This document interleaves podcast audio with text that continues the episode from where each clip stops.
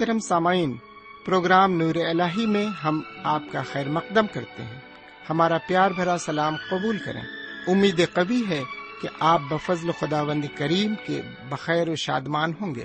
ان دنوں ہم مقدس بائبل کے نئے عہد نامے سے یوہنا کی انجیل کا مطالعہ کر رہے ہیں۔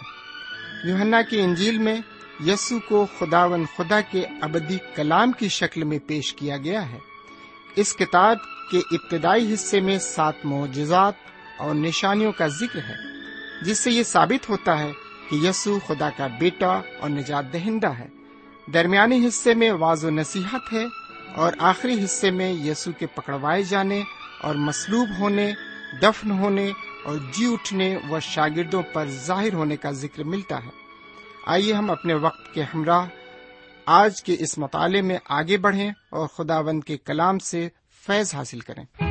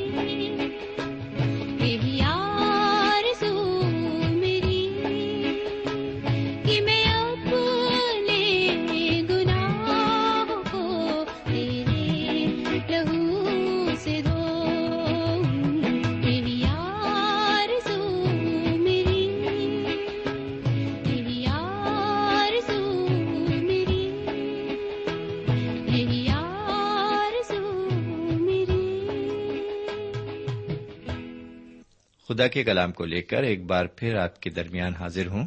سلام قبول فرمائیے۔ سامن ہمیں امید ہے کہ آپ آج بھی پوری طرح خیرافیت سے ہیں اور خدا کے فضل و کرم سے بالکل ٹھیک ٹھاک ہیں۔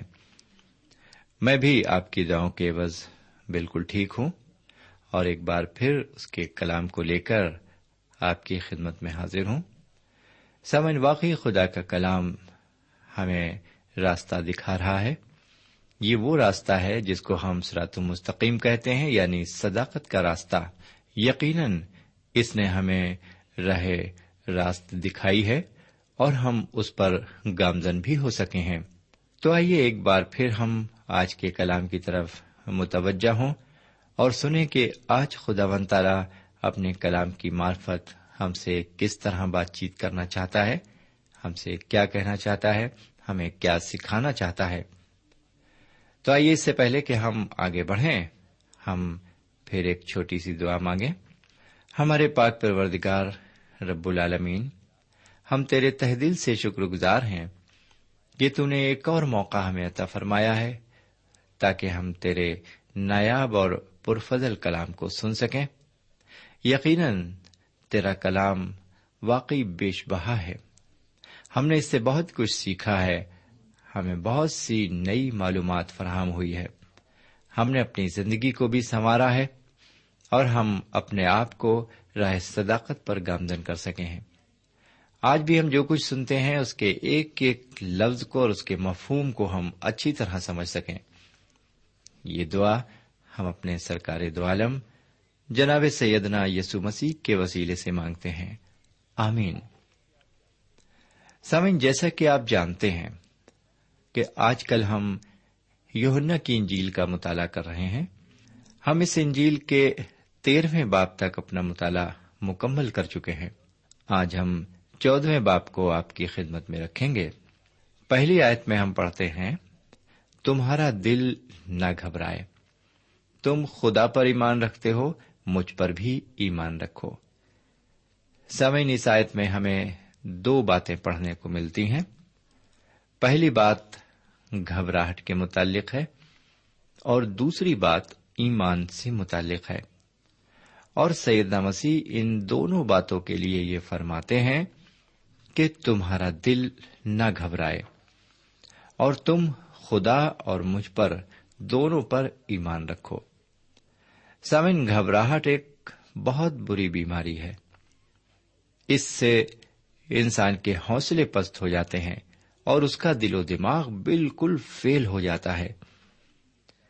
یہاں پر سیدنا مسیح کے شاگردوں کی بھی کچھ ایسی ہی حالت ہے۔ وہ بے حد گھبرا رہے ہیں۔ آخر اس گھبراہٹ کی وجہ کیا ہے؟ دراصل وجہ یہ ہے کہ حضور کریم نے ان سے تیرہویں باپ کی تیئیسویں آیت میں یہ فرما دیا تھا کہ تھوڑی دیر اور میں تمہارے ساتھ ہوں، تم مجھے ڈھونڈو گے۔ میرے بھائی، ان شاگردوں کی گھبراہٹ کوئی بیجا نہیں ہے۔ جب انسان کا کوئی سہارا ٹوٹنے لگتا ہے، تو اس کا گھبرانا اور پریشان ہونا واجب ہوتا ہے۔ یہاں پر شاگرد بھی یہی محسوس کر رہے ہیں۔ وہ ابھی تک سیدہ مسیح کے ساتھ رہ رہے ہیں۔ انہوں نے بڑے بڑے معاوضے دیکھے ہیں۔ ہزاروں کی بھیڑ کو کھاتے پیتے دیکھا ہے۔ اب جب حضور کریم ان کے بیچ سے چلے جائیں گے تو پھر وہ کس کے سہارے رہیں گے؟ گھبراہٹ کی خاص وجہ یہی ہے۔ لیکن ایک بات ان کی زندگی میں اور نظر آتی ہے، جو بڑی پوشیدہ ہے۔ یہ اتنے دن حضور کریم کے ساتھ رہے۔ انہوں نے بڑے بڑے معاوضے دیکھے۔ اس کے باوجود بھی یہ ابھی تک ایمان میں کمزور ہیں۔ ان کا مکمل اور پختہ ایمان نہیں ہے۔ میرے بھائی، یہی حالت آج دور حاضرہ کے مومنین کی ہے۔ وہ برسوں سے خدا کا نام لے رہے ہیں۔ اس کی عبادت اور پرستش بھی کر رہے ہیں۔ روزہ نماز ادا کرتے ہوئے شریعت کے سارے ارکان ادا کر رہے ہیں۔ لیکن ایمان میں مضبوط آج تک نہیں ہے۔ میرے بھائی، زبان سے یہ کہہ دینا کہ خدا پر بھروسہ رکھو ایک الگ بات ہے، لیکن واقعی اس پر بھروسہ رکھنا یہ دوسری بات ہے۔ ہمارے گھروں میں اکثر اس طرح کے اسٹیکر، کیلنڈر اور تغرے دیواروں پر ٹنگے ہوتے ہیں، جن میں یہ لکھا ہوتا ہے کہ خدا پر بھروسہ رکھو۔ یا میں خدا پر بھروسہ رکھوں گا۔ میرے بھائی، میرے گھر میں بھی دو اسٹیکر اس طرح کے دیوار پر لگے ہوئے ہیں۔ ایک میرے بیڈ روم میں اور دوسرا میرے دروازے پر۔ جب لوگ میرے گھر آتے ہیں تو ان اسٹیکرس کو پڑھ کر کافی متاثر ہوتے ہیں۔ جانتے ہیں ان اسٹیکرس پر کیا لکھا ہوا ہے؟ وہاں لکھا ہوا ہے، خدا پر بھروسہ رکھو۔ میرے بھائی، اس طرح کی عبارتوں کو دیواروں پر ٹانگ لینے سے ہی کام نہیں چلتا۔ سوال یہ ہے کہ کیا ہم واقعی دل سے خدا پر اعتقاد اور بھروسہ رکھتے ہیں؟ سامن میں نے اس بات کو اپنی زندگی میں محسوس کیا کہ خدا پر بھروسہ رکھو۔ یہ جملہ صرف میرے گھر کی دیواروں تک ہی محدود رہا، لیکن میری عملی زندگی میں یہ نہیں تھا۔ میں خدا پر تو کم، لیکن انسان پر زیادہ بھروسہ رکھتا تھا۔ اور یہی وجہ تھی کہ میں ذرا ذرا سی بات میں گھبرانے لگتا تھا۔ لیکن جب اس آیت پر میں نے ٹھیک سے غور کیا کہ تمہارا دل نہ گھبرائے، تم خدا پر بھی ایمان رکھو اور مجھ پر بھی ایمان رکھو۔ اسی دن سے میں نے توبہ کی اور تب سے میں برابر ایمان اور اعتقاد میں بڑھ رہا ہوں۔ میرے پیارے بھائی بہن اور میرے پیارے بزرگ، کہیں آپ کی تو ایسی حالت نہیں ہے؟ کہیں آپ اس پتھر کی مانند تو نہیں ہیں جو دریا میں رہ کر بھی اندر سے سوکھا رہتا ہے؟ یعنی آپ خدا کا نام لیتے ہوئے بھی اس سے دور تو نہیں ہیں؟ آپ ابھی اور اسی وقت توبہ کیجیے اور پوری طرح خدا پر بھروسہ رکھنا شروع کر دیجیے خدا آپ کے ایمان کو بڑھائے اور آپ کو برکت دے۔ میرے بھائی، ایک اور بات ہمیں یہاں پر ملتی ہے۔ سید مسیح بالکل نہیں چاہتے کہ ان کے شاگرد یا ان کے پیروکار گھبراہٹ اور بے چینی کی زندگی بسر کریں۔ وہ فوراً انہیں تسلی دیتے ہیں۔ ذرا سنیے کہ وہ دوسری اور تیسری آیت میں انہیں کیا تسلی دے رہے ہیں۔ لکھا ہوا ہے، میرے باپ کے گھر میں بہت سے مکان ہیں۔ اگر نہ ہوتے تو میں تم سے کہہ دیتا۔ کیونکہ میں جاتا ہوں تاکہ تمہارے لیے جگہ تیار کروں۔ اور اگر میں جا کر تمہارے لیے جگہ تیار کروں، تو پھر آ کر تمہیں اپنے ساتھ لے لوں گا۔ سمن، جس بات سے ان شاگردوں کے دل میں گھبراہٹ پیدا ہو گئی، اس کی تشریح کرتے ہوئے حضور اقدس فرماتے ہیں کہ میں اس لیے جا رہا ہوں تاکہ وہاں تمہارے لیے گھر تیار کروں اور پھر آ کر تمہیں لے جاؤں۔ اس بات سے جناب مسیح اپنی دوسری آمد کا بھی اشارہ دیتے ہیں۔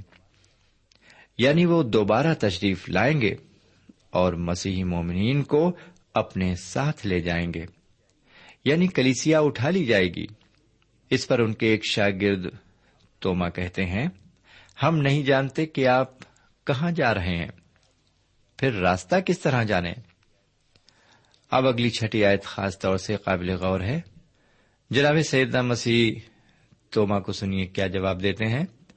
یسو نے اس سے کہا کہ راہ اور حق اور زندگی میں ہوں، کوئی میرے وسیلے کے بغیر باپ کے پاس نہیں آتا۔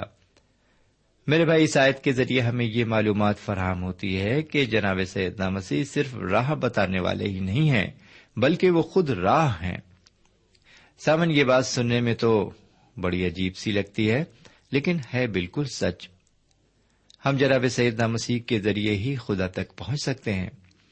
اس کے علاوہ حضور کریم یہ بھی فرماتے ہیں کہ حق میں ہوں۔ حق کا مطلب ہے سچائی، اور ہم جانتے ہیں کہ سچائی جھوٹ کے خلاف ہے۔ جھوٹ کا دوسرا نام شیطان ہے، اور شیطان کے بارے میں یہ لکھا ہوا ہے کہ وہ جھوٹ کا باپ ہے۔ لیکن حضور کریم جناب سیدنا مسیح حق ہیں۔ ان کے منہ سے برابر سچ نکلتا ہے، ان کا کلام سچائی ہے۔ بہرکیف۔ اسی کے ساتھ وہ یہ بھی کہتے ہیں کہ میں زندگی بھی ہوں، وہ ہمیشہ کے لیے زندہ ہے اسی لیے وہ دوسروں کو بھی زندگی دیتے ہیں۔ مفہوم یہ کہ راہ اور حق اور زندگی ایک شخص کا نام ہے اور وہ شخص ہیں جناب سیدنا مسیح۔ آئیے ذرا آگے بڑھتے ہوئے سیدنا مسیح کے شاگرد فلپس پر غور کریں۔ سامن فلپس ایک بہت ہی خاموش طبیعت انسان تھے۔ جو جلد باز پترس سے بالکل الگ فطرت کے مالک تھے۔ وہ بہت کم بولتے تھے۔ فلپس ان کا یونانی نام تھا، اس لیے وہ سو فیصدی یہ کہا جا سکتا ہے کہ وہ یونانی تھے۔ وہ لوگوں کو جناب سیدنا مسیح کے پاس لانے میں پوری طرح مصروف تھے۔ وہ نتنیل کو لائے اور یونانیوں کو لائے اور ایک خوجے کو مسیح کے پاس لائے۔ سامن اگر انجیل مقدس میں کسی کی طرف سے کوئی بڑی خواہش پیش کی گئی ہے تو وہ جناب فلپس کی طرف سے پیش کی گئی ہے۔ اور وہ خواہش یہ ہے کہ باپ کو ہمیں دکھا۔ سمن واقعی کتنی عظیم خواہش ہے یہ کہ باپ کو ہمیں دکھا۔ یعنی یہ خدا تعالی کو دیکھنے کی خواہش رکھتے ہیں۔ ویسے تو خدا کو کسی نے کبھی نہیں دیکھا اور کبھی کوئی دیکھ بھی نہیں سکتا۔ لیکن خدا کو دیکھنے کی جو خواہش ان کے اندر ہے وہ قابل غور ہے۔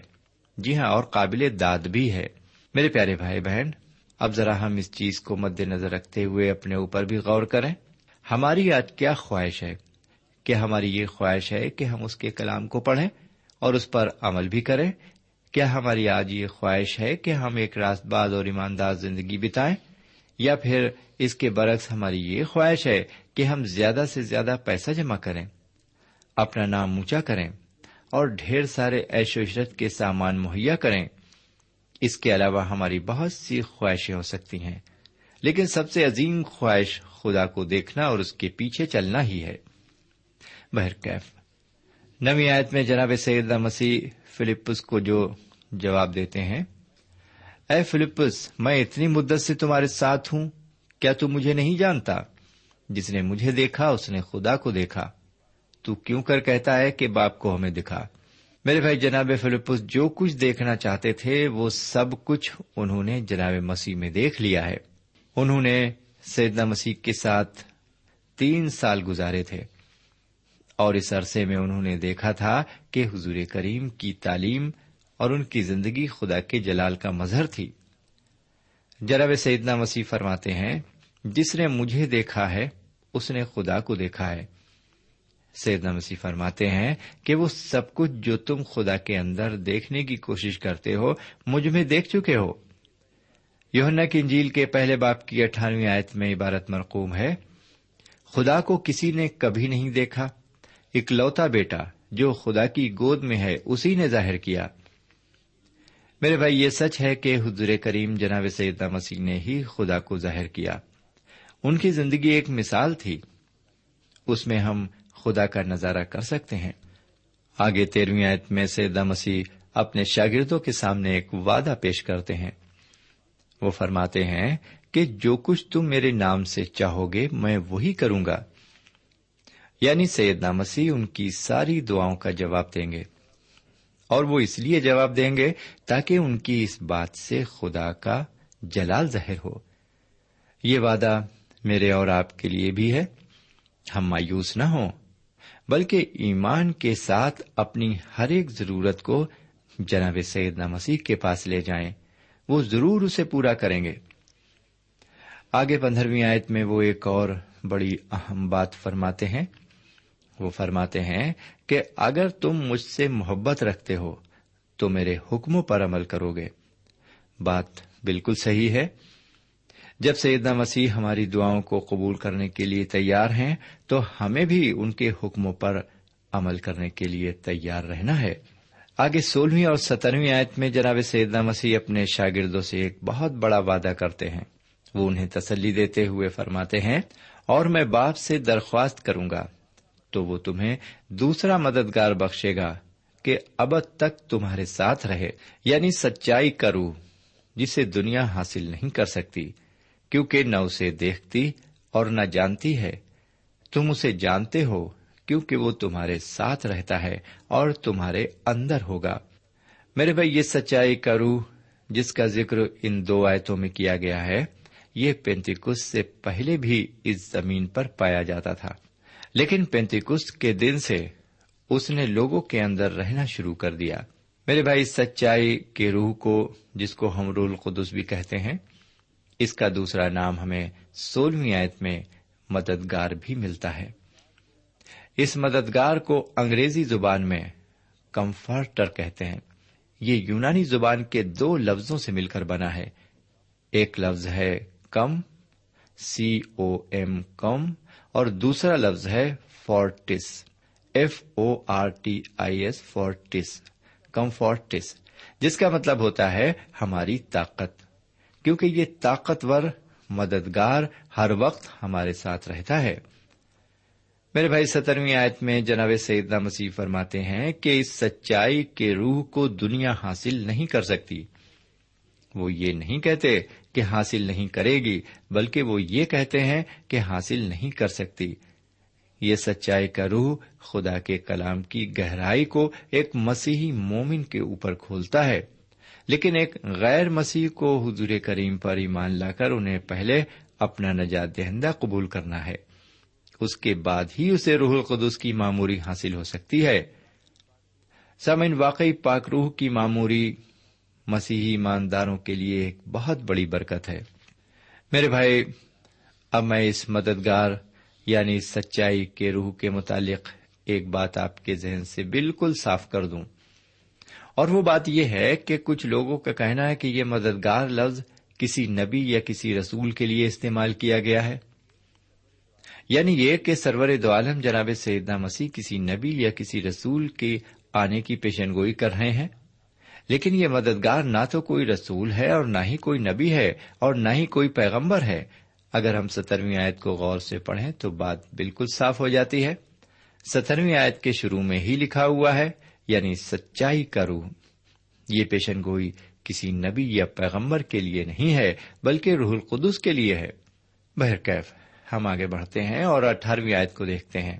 عبارت اس طرح مرقوم ہے۔ میں تمہیں یتیم نہ چھوڑوں گا۔ میں تمہارے پاس آؤں گا۔ سامن یتیم لفظ کے لیے یونانی زبان میں اورفنوس لفظ کا استعمال ہوا ہے۔ حضور کریم فرماتے ہیں کہ میں تمہیں یتیم نہ چھوڑوں گا، بلکہ روح القدس کی شکل میں ہمیشہ تمہارے ساتھ رہوں گا۔ میرے پیارے بھائی بہن، آپ اس بات کو اچھی طرح سمجھ لیں کہ حضور کریم جناب سیدنا مسیح اپنی امتیوں کو یتیم اور بے سہارا نہیں چھوڑنا چاہتے، جیسا کہ دوسرے لوگوں نے کیا۔ بہت سے پیر اور استاد اس دنیا میں تشریف لائے۔ انہوں نے لوگوں کو بڑی اچھی تعلیم دی، لیکن ایک وقت ایسا آیا کہ وہ اپنے شاگردوں اور مرشدوں کو بے سہارا چھوڑ کر چلے گئے۔ لیکن جناب سیدہ مسیح فرماتے ہیں، میں تمہیں یتیم نہ چھوڑوں گا۔ اور انہوں نے ایسا ہی کیا۔ اپنے آسمان پر جانے کے بعد انہوں نے ہر ایک مسیح ایماندار کو روح القدس مددگار کے طور پر بخش دیا۔ سمعین اگر آج آپ حضور کریم پر ایمان رکھتے ہیں، تو آپ یقین جانیے کہ آپ تنہا اور اکیلے نہیں ہیں۔ آپ کی مدد کے لیے روح القدس آپ کے ساتھ ہے۔ بہرکیف چلیے اب ذرا اور آگے بڑھتے ہیں اور انیسویں اور بیسویں آیت کو دیکھتے ہیں۔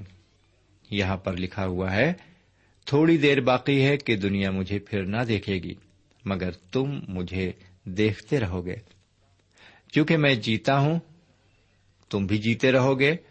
اس روز تم جانو گے کہ میں اپنے باپ میں ہوں اور تم مجھ میں اور میں تم میں۔ سمے ان دو آیتوں کا جواب جو خاص جملہ ہے، وہ یہ کہ تم مجھ میں ہو اور میں تم میں۔ جناب سیدہ مسیح کا یہ دعوی ساری بائبل کا سب سے خوبصورت جملہ ہے۔ جناب یونا نے سچائی کو بڑے آسان لفظوں میں پیش کیا ہے۔ تم مجھ میں ہو کا مطلب میری اور آپ کی نجات سے ہے۔ نجات پانے کا مطلب ہے مسیح میں سما جانا۔ لیکن میں تم میں ہوں کا مطلب ہماری پاکیزگی سے ہے۔ یہ پاکیزگی مسیحی زندگی کو ظاہر کرتی ہے۔ میرے بھائی، کیا ہماری زندگی میں سیدنا مسیح کی حضوری پائی جاتی ہے؟ ذرا سنیے کہ یہاں پر جناب پولس اپنے مسیح ہونے کی شہادت کس طرح دیتے ہیں۔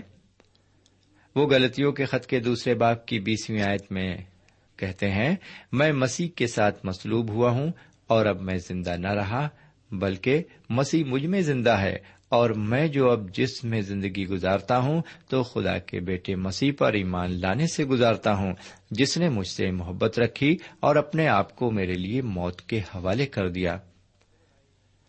میرے بھائی، اس آیت کے بقول اگر آپ جناب سیدنا مسیح کے حکموں پر عمل نہیں کرتے تو آپ یہ کہنے کا بھی حق نہیں رکھتے کہ میں جناب یسو مسیح سے پیار کرتا ہوں۔ جی ہاں میرے بھائی، جناب یسو مسیح یہاں پر صاف طور سے فرما رہے ہیں کہ جو کوئی ان سے سچی محبت کرے گا، اسی پر وہ اپنے آپ کو ظاہر کریں گے۔